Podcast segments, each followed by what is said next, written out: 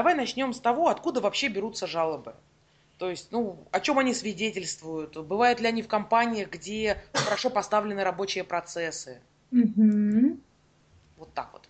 Наташ, ну я думаю, что жалобы э, есть везде и есть всегда. Угу. В том, знает ли компания об этих жалобах. Да? Интересный, кстати, вопрос, да. А Мне кажется, что э, на 100% удовлетворенные клиенты во всех 100% ситуациях быть, конечно же, не могут. И это не зависит от того, поставлены процессы или нет. Иногда в компании процессы могут быть не поставлены, но держится все на каких-то личностях внутри компании, да, с которыми сталкивается клиент, и он в итоге оказывается довольным. А из моего опыта бывает компании, где все прекрасно налажено, но у клиента были другие ожидания, и он все равно остался не очень доволен. Поэтому мне кажется, когда мы говорим о том, что есть они или их нет, лучше всегда думать о том, что они есть, я имею в виду тем, кто находится внутри компании, и думать над тем, а как же эти жалобы получать от клиентов.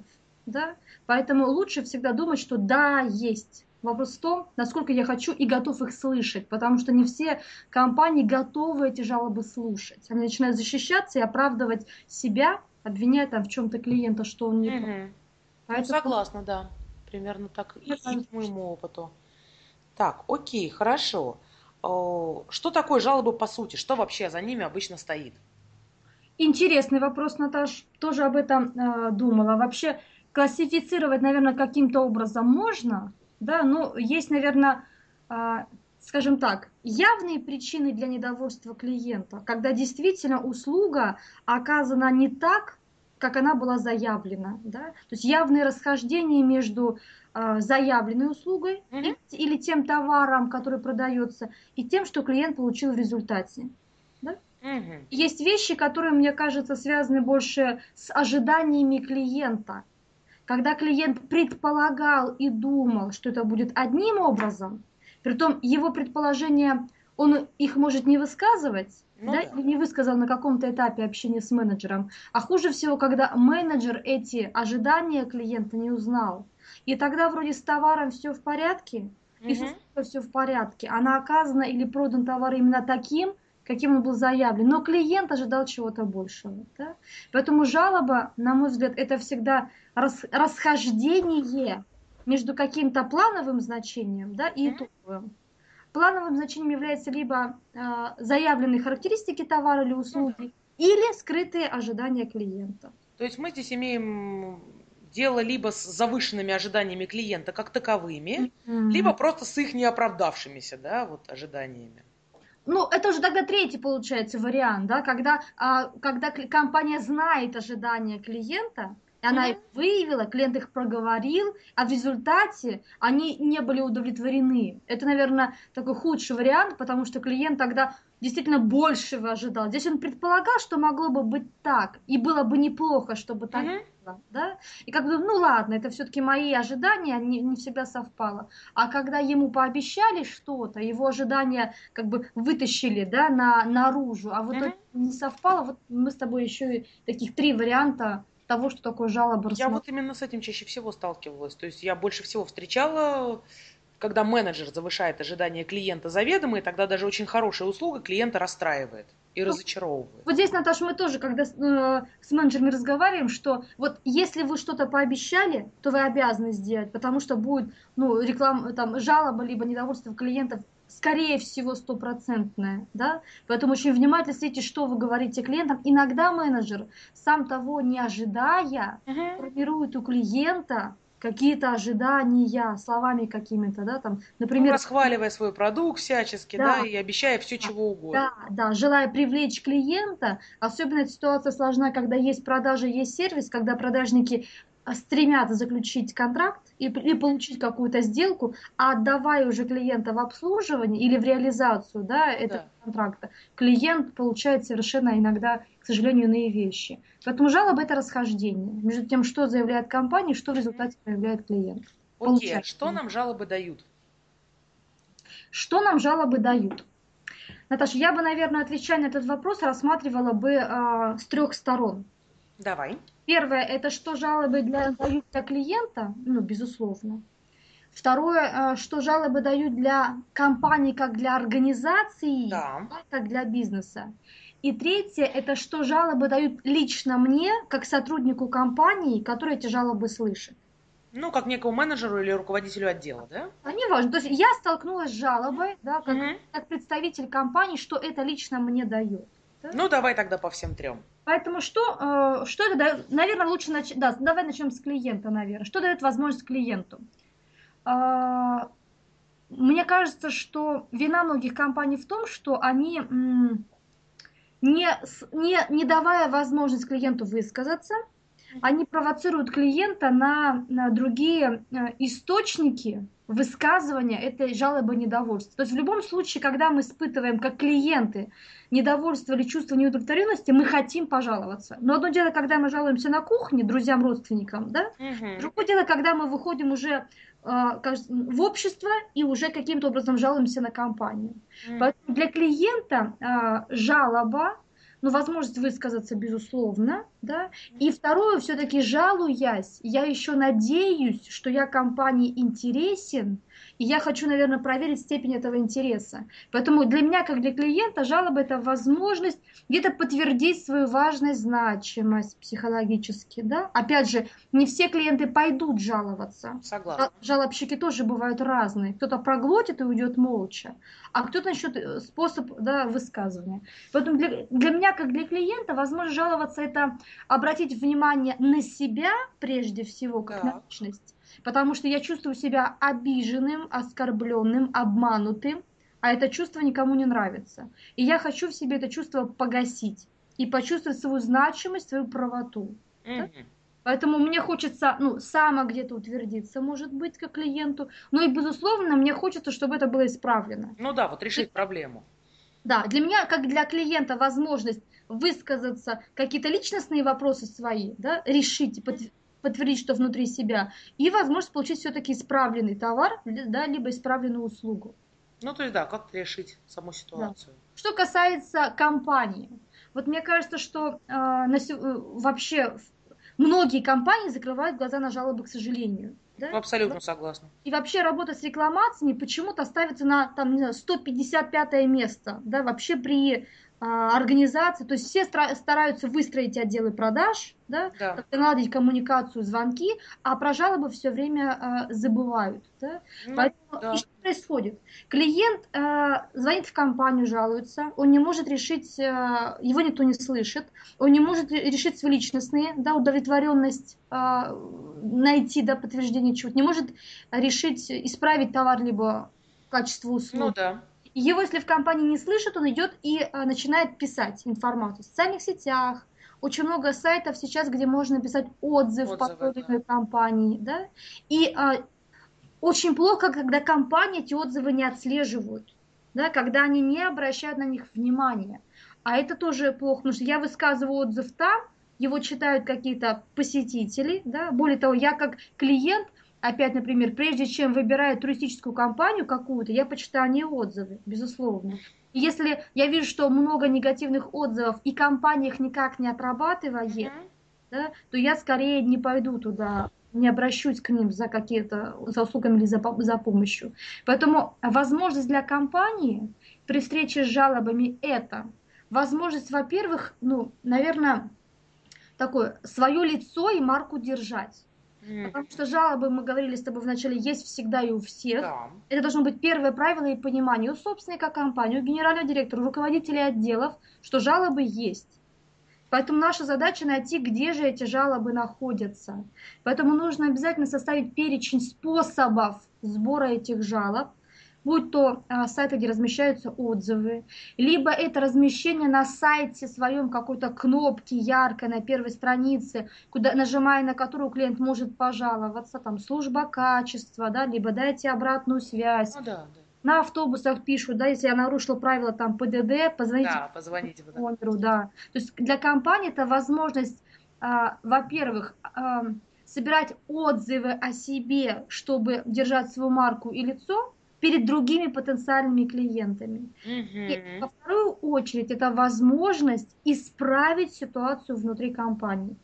Потому что в жалобе, конечно, очень много эмоционального да, аспекта, когда клиент выбрасывает какие-то эмоции.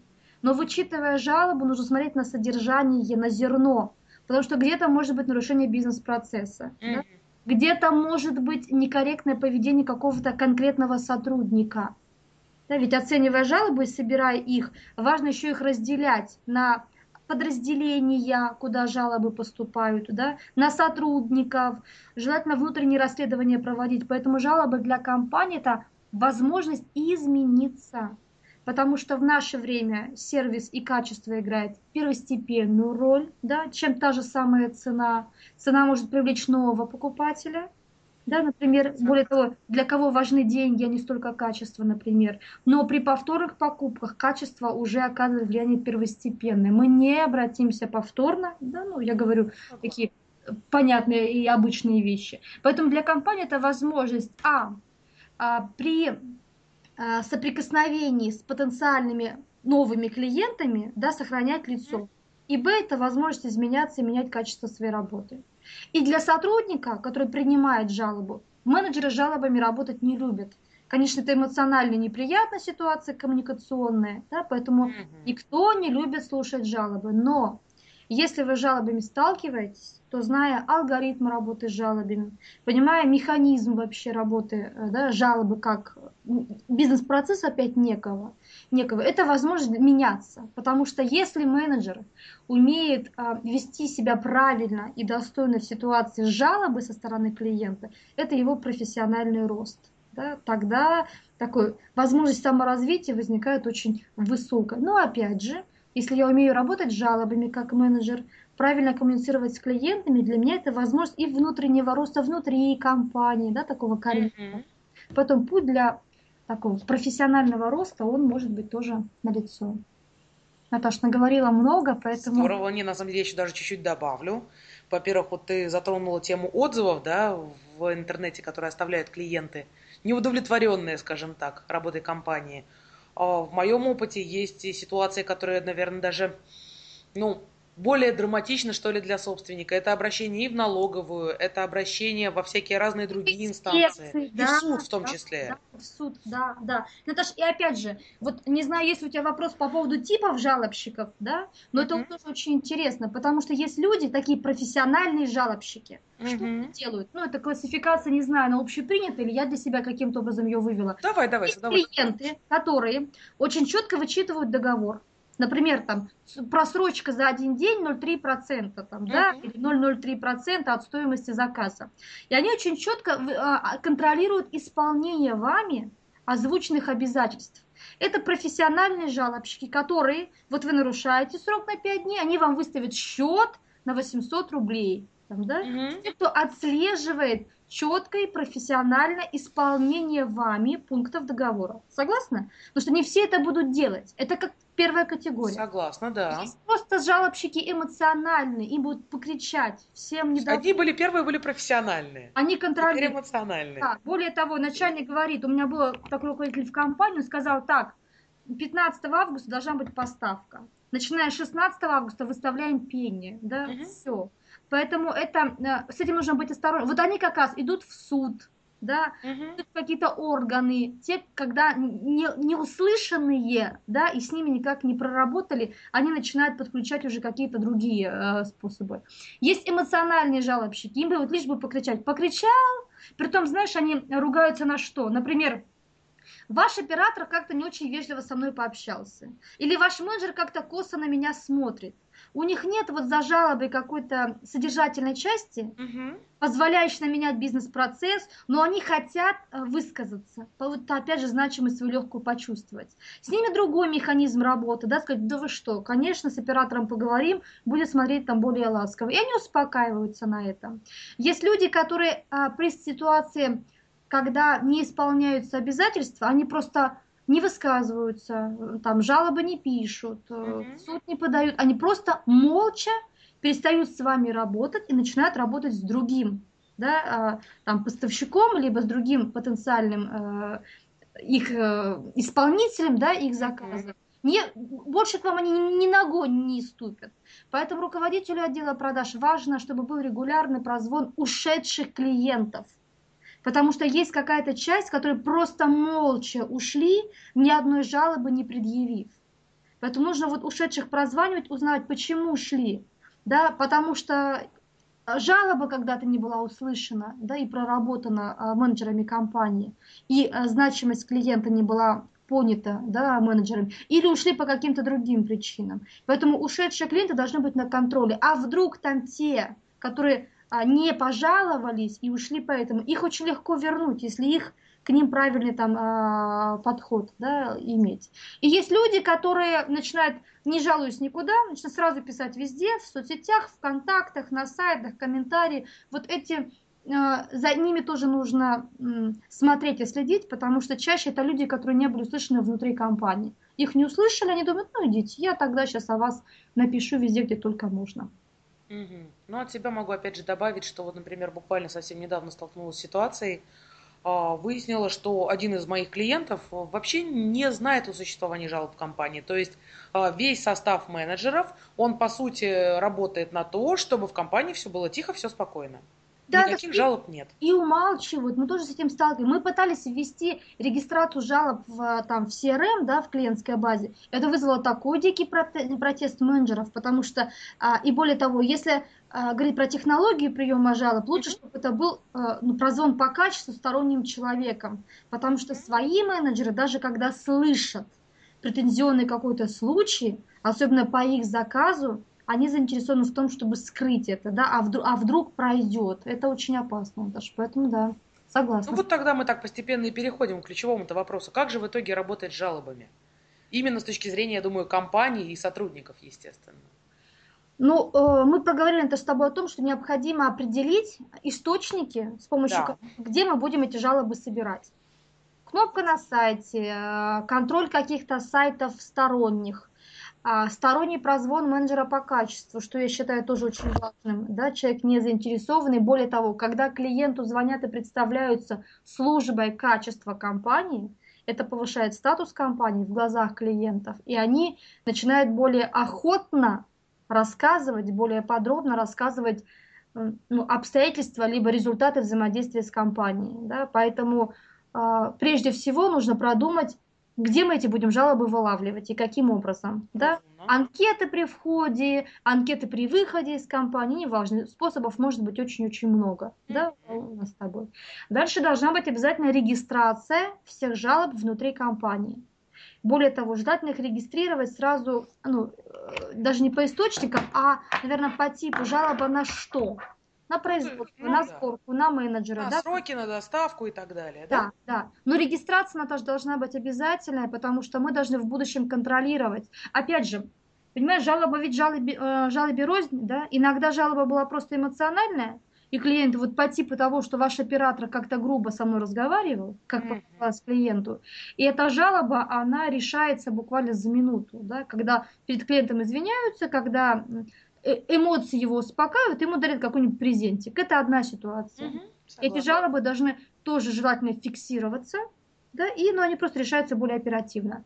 Есть жалобы, которые требуют какого-то расследования внутреннего, когда у клиента, а, не знаю, заказ выполнен не в срок, либо заказ выполнен не так, э, как ну бы... да, пришло не в тех цветах, не, не, да, не, в, не в той комплектации. Да, да. Вот в этом случае а, государство, по-моему, дает 60 или 90 дней на урегулирование этой претензии. Но, конечно, если вы будете в эти законодательные сроки да, укладываться, то клиент будет просто возмущен, потому что ну, ждать там по три месяца решения вопроса никому не нравится.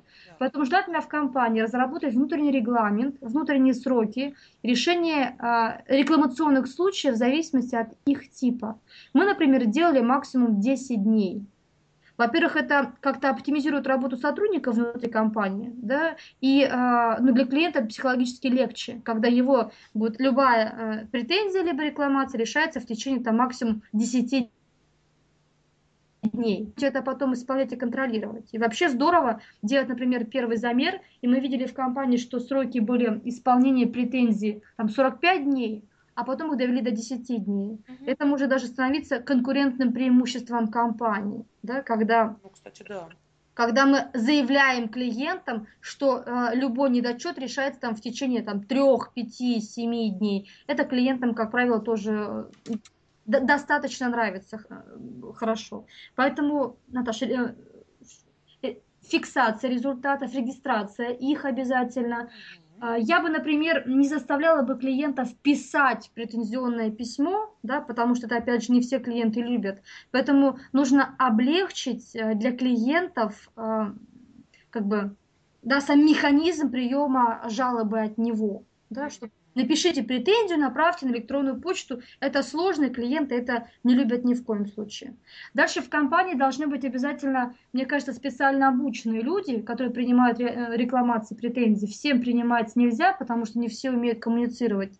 Должен быть максимально приятный человек, да, так в интонации, такой располагающий к себе, чтобы не отпугивал там клиента, да, какой-то своей э, резкостью общения, а чтобы он, наоборот, к себе вызывал какое-то доверие, расположение, желание клиента рассказывать об этом. Ну, наверное, придется в некоторых случаях совмещать с тем же самым руководителем отдела продаж, потому что не у всех есть возможность выделить отдельного человека прямо. Да, либо, Наташ, либо обучать те, кто принимает, все равно какие-то входы, входы, контакты, ведь ну куда клиент? В отдел продаж может позвонить, да, например, да. и высказать какой-то недовольство. Тогда нужно людей обучать, каким образом принимать, должен быть такой по-хорошему регламент, да, приема а, жалобы, рекламации, либо претензий, потому что вот все три варианта я бы все-таки разделяла, что из жалобы, что из рекламации, что из претензий от клиента. Одну секундочку. Ну, вот. А, ну давай. Пошли. Я пока как раз расскажу. А у нас просто в одной из компаний мы эту ситуацию решили именно в связи с тем, что не было возможности взять отдельное лицо, ответственное угу. за работу с рекламациями, то мы это решили следующим образом. Мы э, в корпоративной телефонной сети компании завели отдельный телефон, который обозвали отделом качества, угу. указали его, пропечатали во всех договорах, с пометкой, что если у вас есть какие-то претензии, пожелания или еще что-то такое, то звоните по данному номеру. И при звонке на данный номер автоответчик с очень приятным женским голосом сообщал о том, что вы позвонили в отдел контроля качества, сейчас вы услышите голосовой сигнал, Uh-huh. В смысле, ну просто сигнал. Да, и после этого, значит, прошу вас, если вы уже наш клиент, продиктуйте, пожалуйста, номер договора, изделия, там, ну, то есть, грубо говоря, все условия, да, по которым мы с вами uh-huh. работаем. И далее кратко суть своего обращения. Не забудьте указать свой телефон для связи. С вами свяжутся в течение 24 часов. Вот, это же по поводу сроков, это хорошо. Смотри, тогда э, получается, что создана единая точка сбора рекламации, жалоб, да? Угу. Регистрируем. Обязательно клиента, мне кажется, нужно уведомлять о получении его рекламации и желательно ему давать какой-то внутренний ее номер рекламации, да? Потому что когда клиента 15 раз пусть рассказать об одном и том же, это вызывает у клиента такую агрессию даже. А когда мы уже ее зарегистрировали, дали клиенту какой-то номер внутренний, да, чтобы клиент входил быстрее уже в курс дела сотрудник, который знаком с рекламацией, желательно, чтобы клиент этот номер, наверное, знал. Потом для клиента важно знать, кто будет вести его рекламацию. Там, не знаю, Иванова Ольга, да, занимается решением mm-hmm. вопроса. И примерные сроки решения рекламации. Вот если мы на этапе входа это клиенту будем говорить, номер такой-то, дата регистрации такая-то, сотрудник, который курирует ваш вопрос, Иванова Ольга, срок примерно там, да, 27 января, пятница, тогда клиенту будет, мне кажется, проще.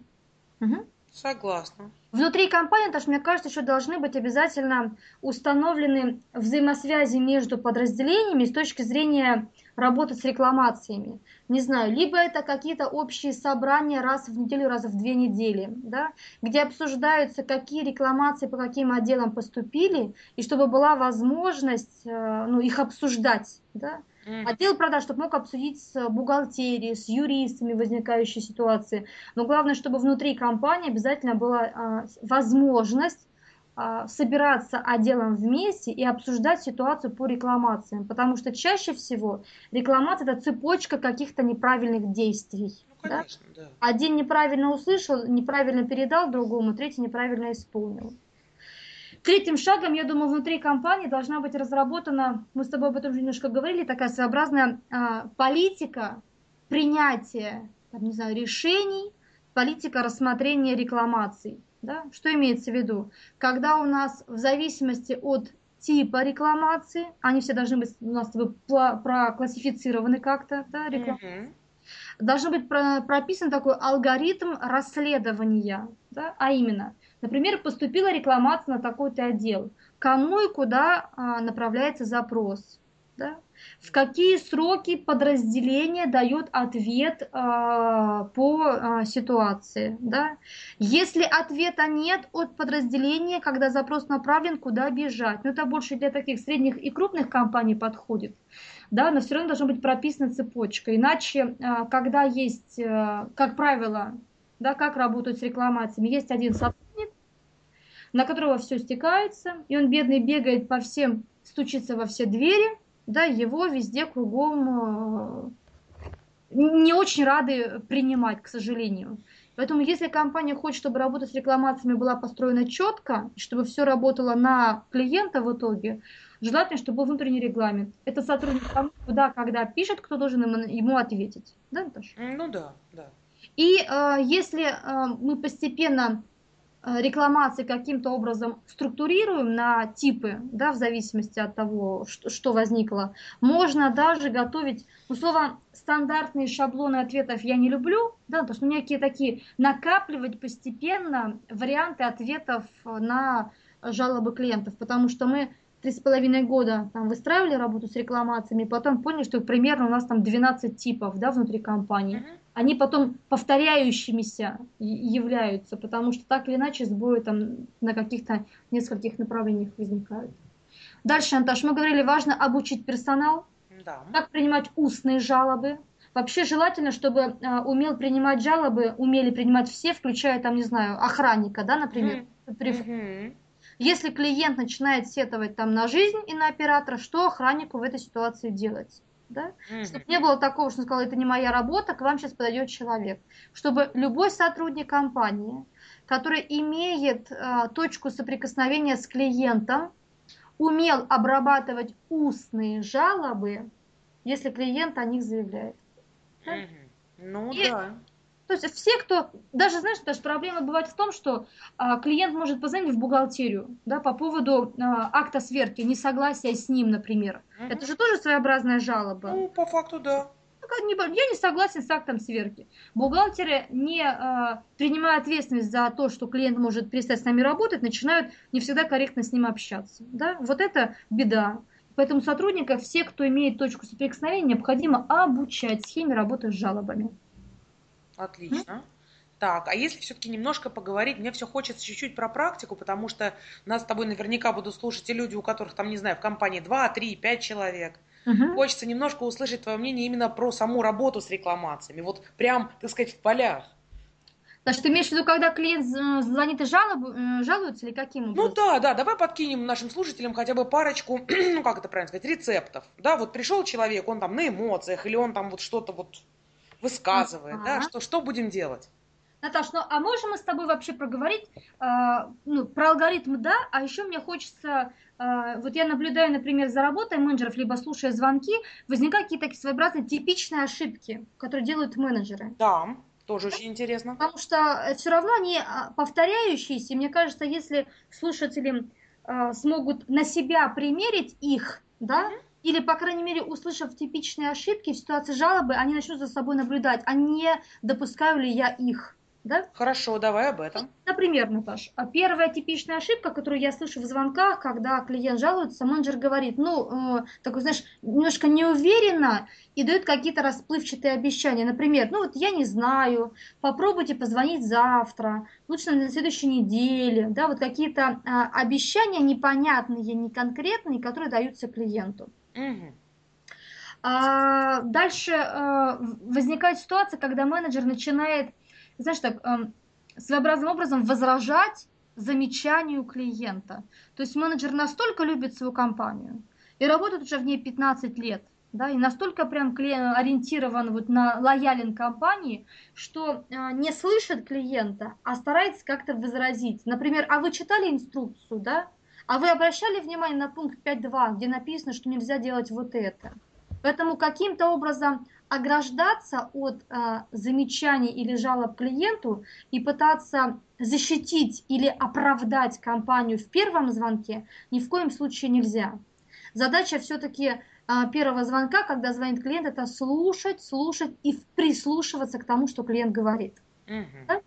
Дальше, Наташа, меня удивляет, когда менеджеры начинают иногда относиться к клиенту как к ребенку. Да, например, ну что вы, ну не переживайте, ну все будет в порядке. Вот какой-то такой, ну не, э, не воспринимать как э, такую зрелую какую-то ситуацию, да, зрелое поведение, а вот как, как бы чуть-чуть вот, да, да, ну ладно, ну не кричите, ну сейчас все решим. Вот такое вот э, отношение как к маленькому ребенку, вот это там, не есть хорошо, да, э, тоже. Mm-hmm.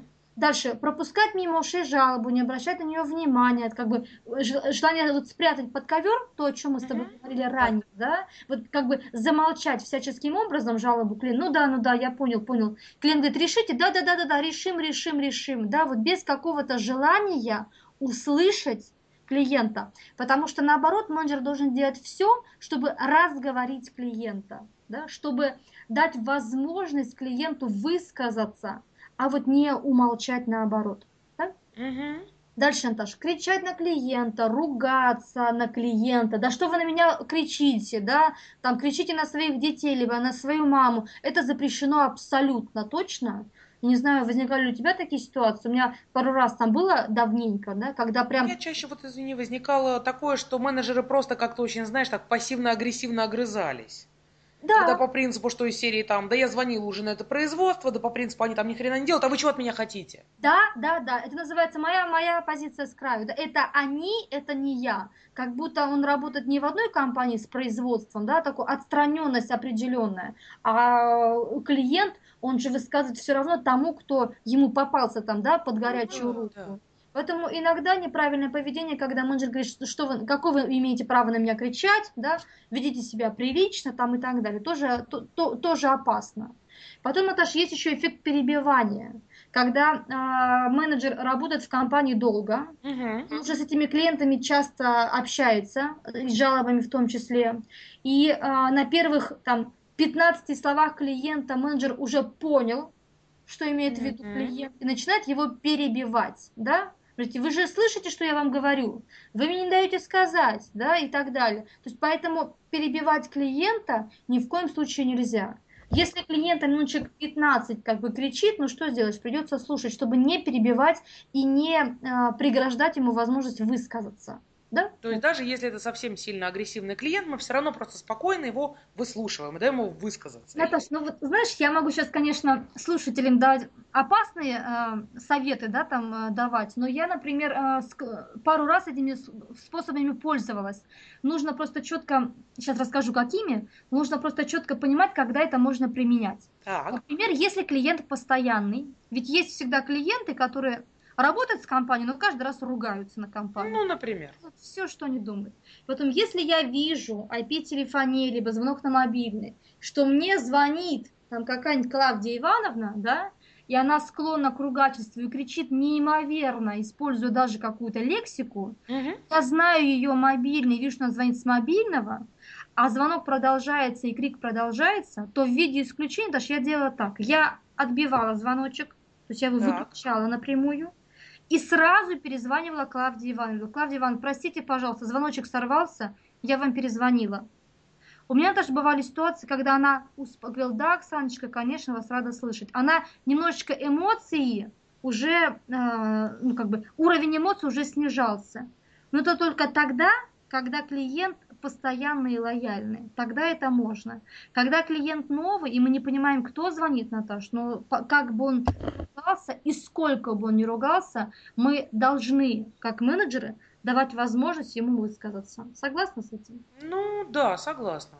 Сейчас мы с тобой по поводу алгоритма, Наташ, тоже поговорим. И еще одно, один момент, на который я хочу обратить внимание менеджеров, когда, когда они начинают говорить такими общими словами, да, да вы не волнуйтесь, мы все решим, вы не переживайте, там нервные клетки не восстанавливаются, там не обижайтесь, потому что клиенту, какого-то клиента эти общие слова чуть-чуть успокоят, но чаще всего клиент это будет распалять, да, да, да. Или ваша жалоба находится у специалиста и в ближайшее время с вами свяжутся, да, у какого специалиста, там в какое время, непонятно. Угу. Вот эти общие слова, цель которых, наверное, а, побыстрее закончить звонок, чтобы на кого-нибудь другого да, этот клиент попался, они тоже ведут, э, то есть имеют негативный результат, нежели желание с клиентом о какой-то конкретике говорить. Согласна. Ну, теперь, Наташа, можно прям по алгоритму пройтись, потому что... Давай, да. да. Я думаю, что это будет очень полезно. Схему звонка я очень э, люблю. Наташа, когда говорю о схеме звонка, я вообще делю на две составляющие. Лучше бы, конечно, такой график небольшой нарисовать. Мы с тобой говорили, что э, в жалобе есть э, эмоции и есть да. суть. Да? Степень вот этих эмоций у каждой жалобы разная. Иногда клиент абсолютно адекватен и говорит сразу по делу, да, тогда это один механизм работы. Иногда клиент прям совсем кричит-кричит, и пока мы его эмоции не отработаем, да, то к чему-то э, приходить к какому-то результату очень-очень сложно. Согласна. Поэтому при работе с жалобами я делю на две составляющие. Первое это когда, если у клиента присутствуют эмоции, то их нужно отработать. Как отрабатываются эмоции? Жалобы это чаще всего входящие звонки. Да? Угу. Когда я поднимаю трубочку, говорю добрый день, меня зовут Оксана, да, там рада вас слышать, клиент начинает высказывать свое недовольство, я должна слушать все, что он говорит. Но я считаю, что профессиональное э, одно из навыков менеджера не только слушать, но еще и записывать.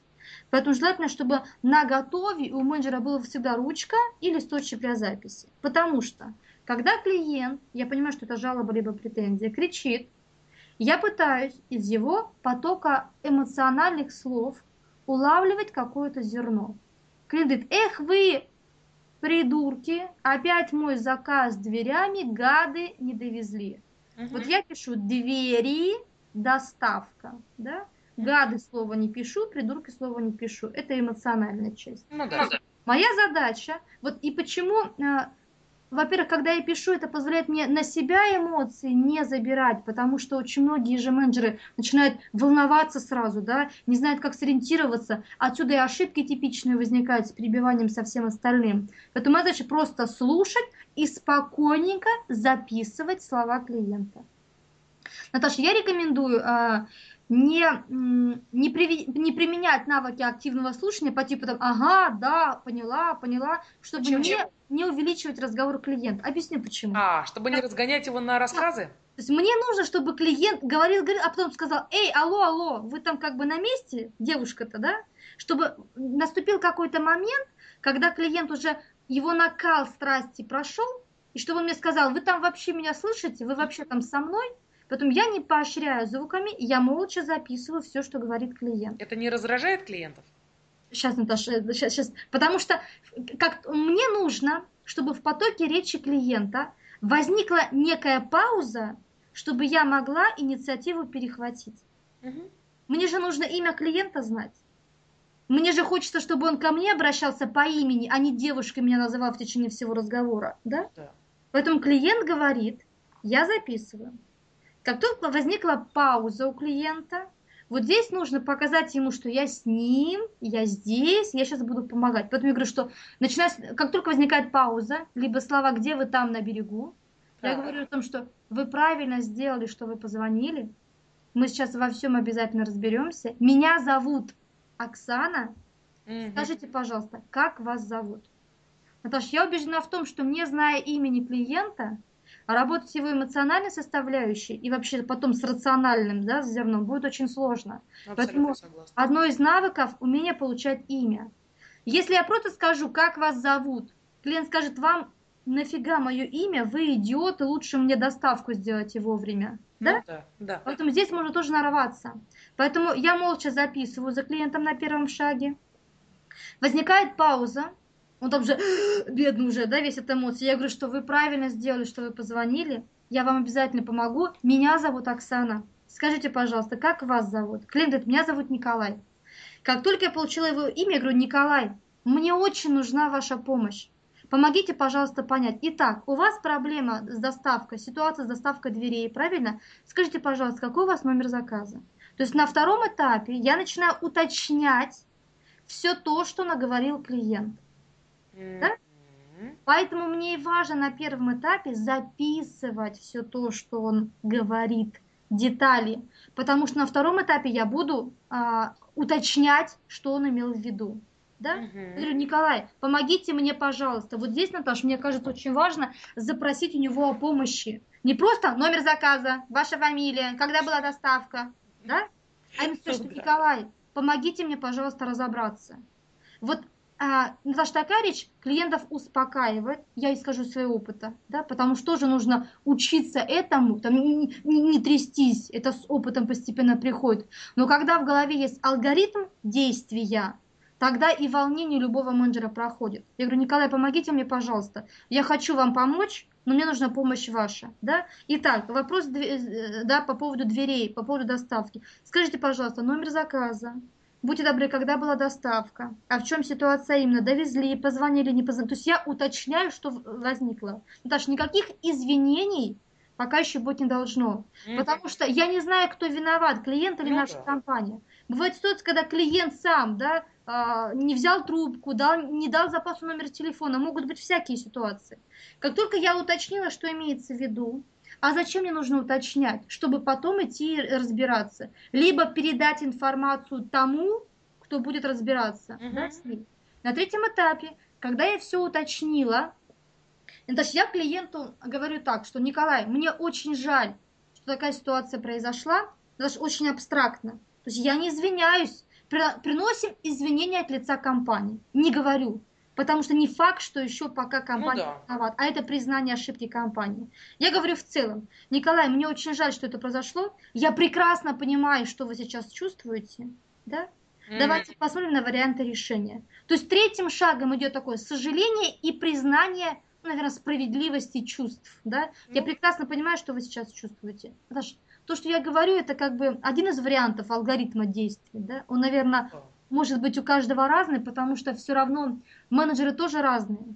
Поэтому алгоритм работы с жалобами должен быть психологически комфортен для самого менеджера. Да? Вот мне в такой схеме комфортно работать. Да? Ну, в любом случае, после нашего с тобой общения мы предложим нашим слушателям писать нам свои вопросы и свои конкретные ситуации, Конечно, чтобы можно было которые разбираться. можно будет, да, разобрать. Поэтому слушаем первый шаг, второй уточняем, третий сожалеем и признаем справедливость. Сожалеем о, о ситуации. Ну, да? понятно, не о том, что мы виноваты, а о том, что вот сам факт случился. Потому что, Наташа, все равно извиниться надо, в любом случае. И Конечно. клиент этого ждет. Но если я и принесу извинения от лица компании, я признаю ошибку компании. А еще рано, вдруг клиент виноват. Поэтому я сожалею о том, что это произошло. Я понимаю, что он сейчас испытывает, и мы готовы помогать. Теперь Мгм. вариант возникает такой. Если я занимаюсь этим вопросом, так, и если я могу решить ситуацию прямо сейчас, Мгм. Тогда я спокойно предлагаю клиенту варианты решения ситуации, да? Он выбирает какой-то вариант. Мы с ним договариваемся, кто когда кому звонит, чтобы э, подтвердить э, ре- результат, решаем проблему, да? Перезваниваем клиенту, убеждаемся, что все в порядке теперь, После И- решения, естественно. да, да. И в конце обязательно благодарим клиента за жалобу. Говорим, Николай, спасибо вам огромное, что вы вовремя нас оповестили. Это нам дало возможность исправить ошибку.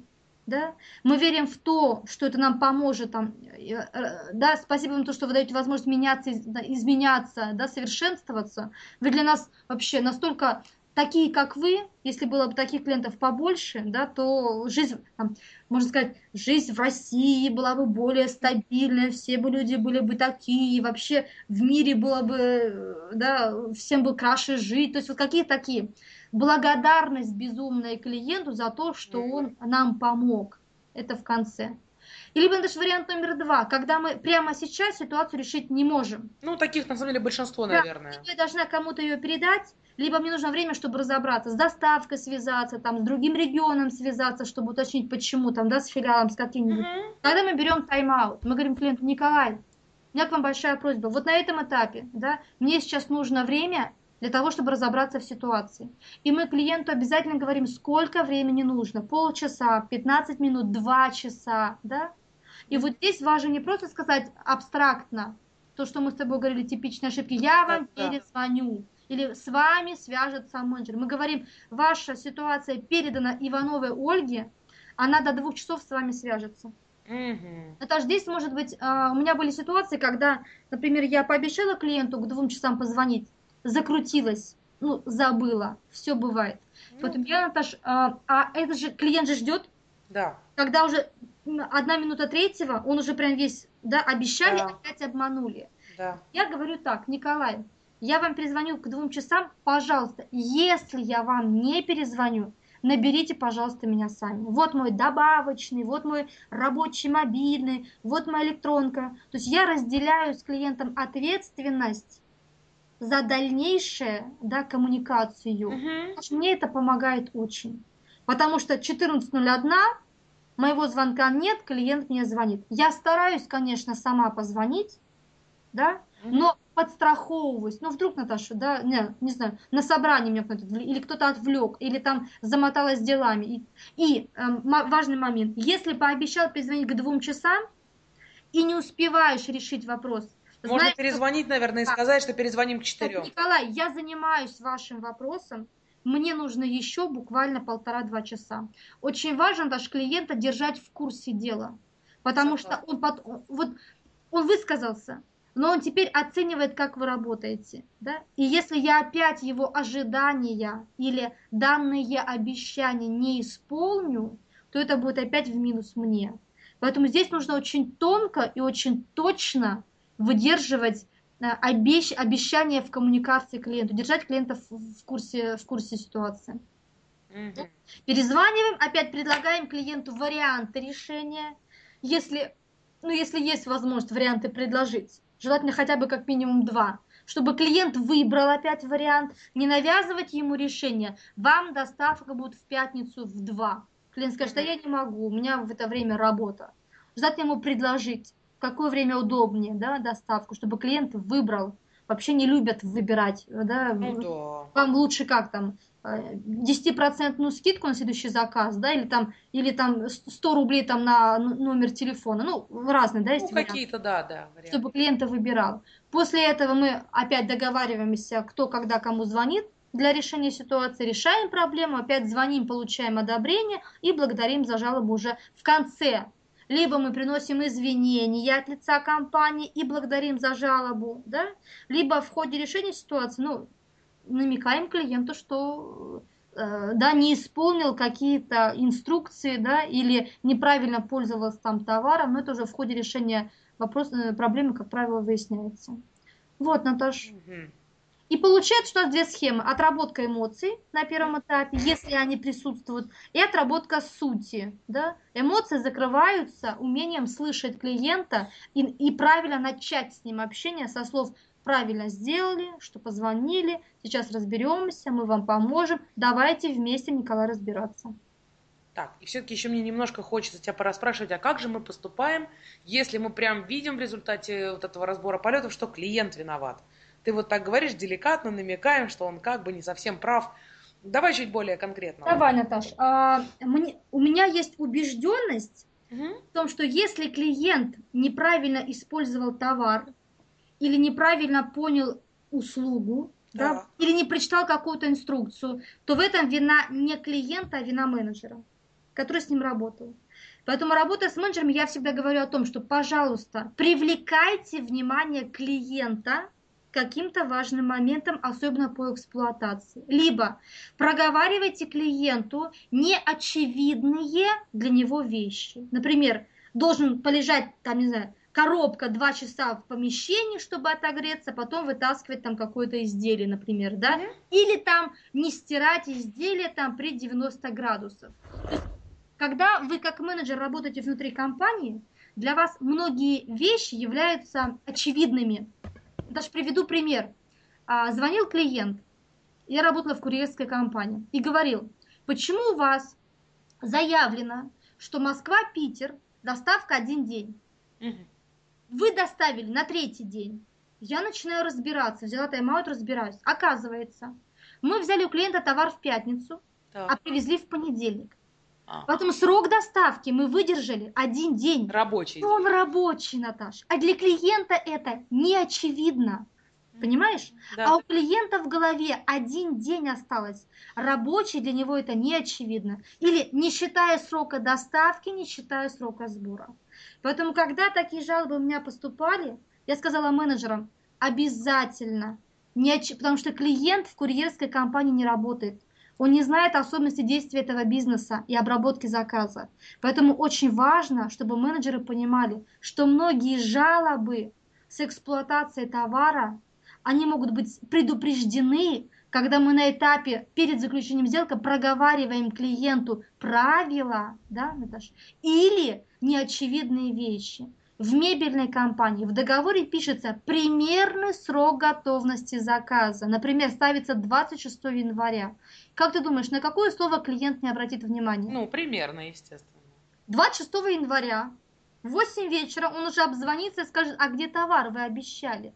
Поэтому важно говорить, что Николай, плюс 2-3 дня плюс-минус. 26 это примерный срок. Мы это именно проговариваем клиенту, Наташ, а не просто ему даем на подпись бумаги. Ну да. Поэтому, когда ситуация уже возникает и не, и не прав клиент, да, я бы прежде всего посмотрела, какой менеджер с ним работает, работал. И если есть возможность поднять звонки, я бы их послушала, если, есть, если компания Да, небольшая. Да? И обязательно требовать проговаривания.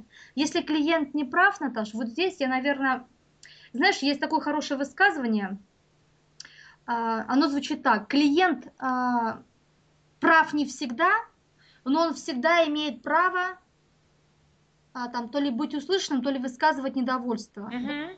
Поэтому даже если клиент не прав в эксплуатации, то здесь все-таки больше вина не клиента, а больше вина менеджера, как мне кажется.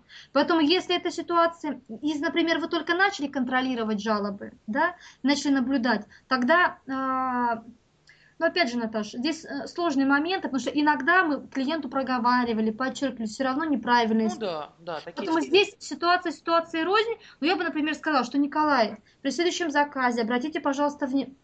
Понятно, что если доставка один рабочий день, а клиент там пишет претензию о взыскании там за два дня просрочки, то клиент по закону не имеет права на взыскание этой претензии. Да? Ну, мы, даже если бы мы хотели. Поэтому здесь уже политика компании. Либо мы такому клиенту как бы, ну, сглаживаем, объясняем, что он не прав. Ну, Николай, у вас же это написано в договоре, но, к сожалению, нужно вычитывать документы. Вы поймите, пожалуйста, нас правильно, да? То есть вот мягко показать клиенту, сказать, что, Николай, давайте сделаем таким образом, да? Вот, нет, Даш, подарочек, презентик, трехпроцентная скидка, а был при следующих заказах, пожалуйста, обратите внимание, что это рабочие дни, да? То есть, вот, ну, Мгм. Потому что нужно первая причина всегда в другом, как бы, да. Но Да. Здесь опять же политика компании. Либо они а, м, клиенту говорят, что он не прав, да, все равно формируют лояльность и какие-то презентики ему дают, да, ну чтобы под, под, Ну да. подуспокоить. А, здесь уже- уже такой, поэтому политика компании в отношении того, как себя вести в той или иной ситуации, должна быть разработана. Потому что менеджер э, не имеет полномочий и компетенции, да, а, клиенту обещать те же скидки, например, да, при следующем заказе, чтобы загладить вину. Поэтому здесь внутренняя политика компании. Наташа ответила на вопрос. Думаю, что да. А ты что думаешь по этому поводу? Слушай, на самом деле, к сожалению, так получается, что сталкиваюсь регулярно с э, вот такими, ну, ситуациями, когда действительно клиенты бывают неправы. Однозначный прям стопроцентно рабочий метод, наверное, не скажу. Ситуация, ситуация рознь. Да, к сожалению, так. Вот, знаю, что иногда все-таки работает, как бы, если клиенту немножко так его осадить и объяснить ему, что он не в той ситуации, где он может качать права. Вот, Мгм. абсолютно не со всеми это работает. И Вот, нужно но, в быть общем, осторожным очень, когда... Да, да, можно еще сильнее раскачать клиента, он наоборот пойдет уже на принцип доказать, что он... Если даже не доказать, что он прав, а просто сделать гадость. Просто Ну да. сделать плохо. Ну да, Вот, да. Естественно, из такого клиента потом постоянного клиента не сделаешь. И он опять отзывы напишет, что все неправы, все его Да, не слышали. да, и всем будет рассказывать, как его бедного обидели и так далее. Вот. И в то же время хочу сказать, что на самом деле очень часто бывает, что именно из таких вот клиентов, с которыми что-то случилось, с которыми что-то не срослось, а, вырастают довольно лояльные постоянные клиенты. При условии, что правильно проработали их жалобу, Наташа, и решили, Конечно. хотя бы конечно. пообщались с ними правильно, дали выслушаться, да. Вот. А так, конечно, нет, вот прям однозначно рабочего способа. Если найду, то в одном из следующих выпусков он у нас будет. Наташ, ну ты знаешь, на самом деле, мне кажется, когда менеджеры не боятся с жалобами сталкиваться, и когда они их слушают, пытаются, да, стараются с ними работать, у них постепенно уже формируется ощущение клиента, типажа клиента, угу. так на интуитивном уровне, с кем как можно себя вести, да, и где какое э, общение, какие способы применить. Поэтому мне кажется, главное, чтобы менеджеры не боялись, а обязательно слышали, учились, вообще опыт набирались в, в такой коммуникации с клиентом. Ситуация Поддерживаю. Все цело. Ну, наверное, тогда на сегодня мы заканчиваем, да? Спасибо, Наташа, тебе большое. Мне было интересно. Мне тоже было интересно. Спасибо.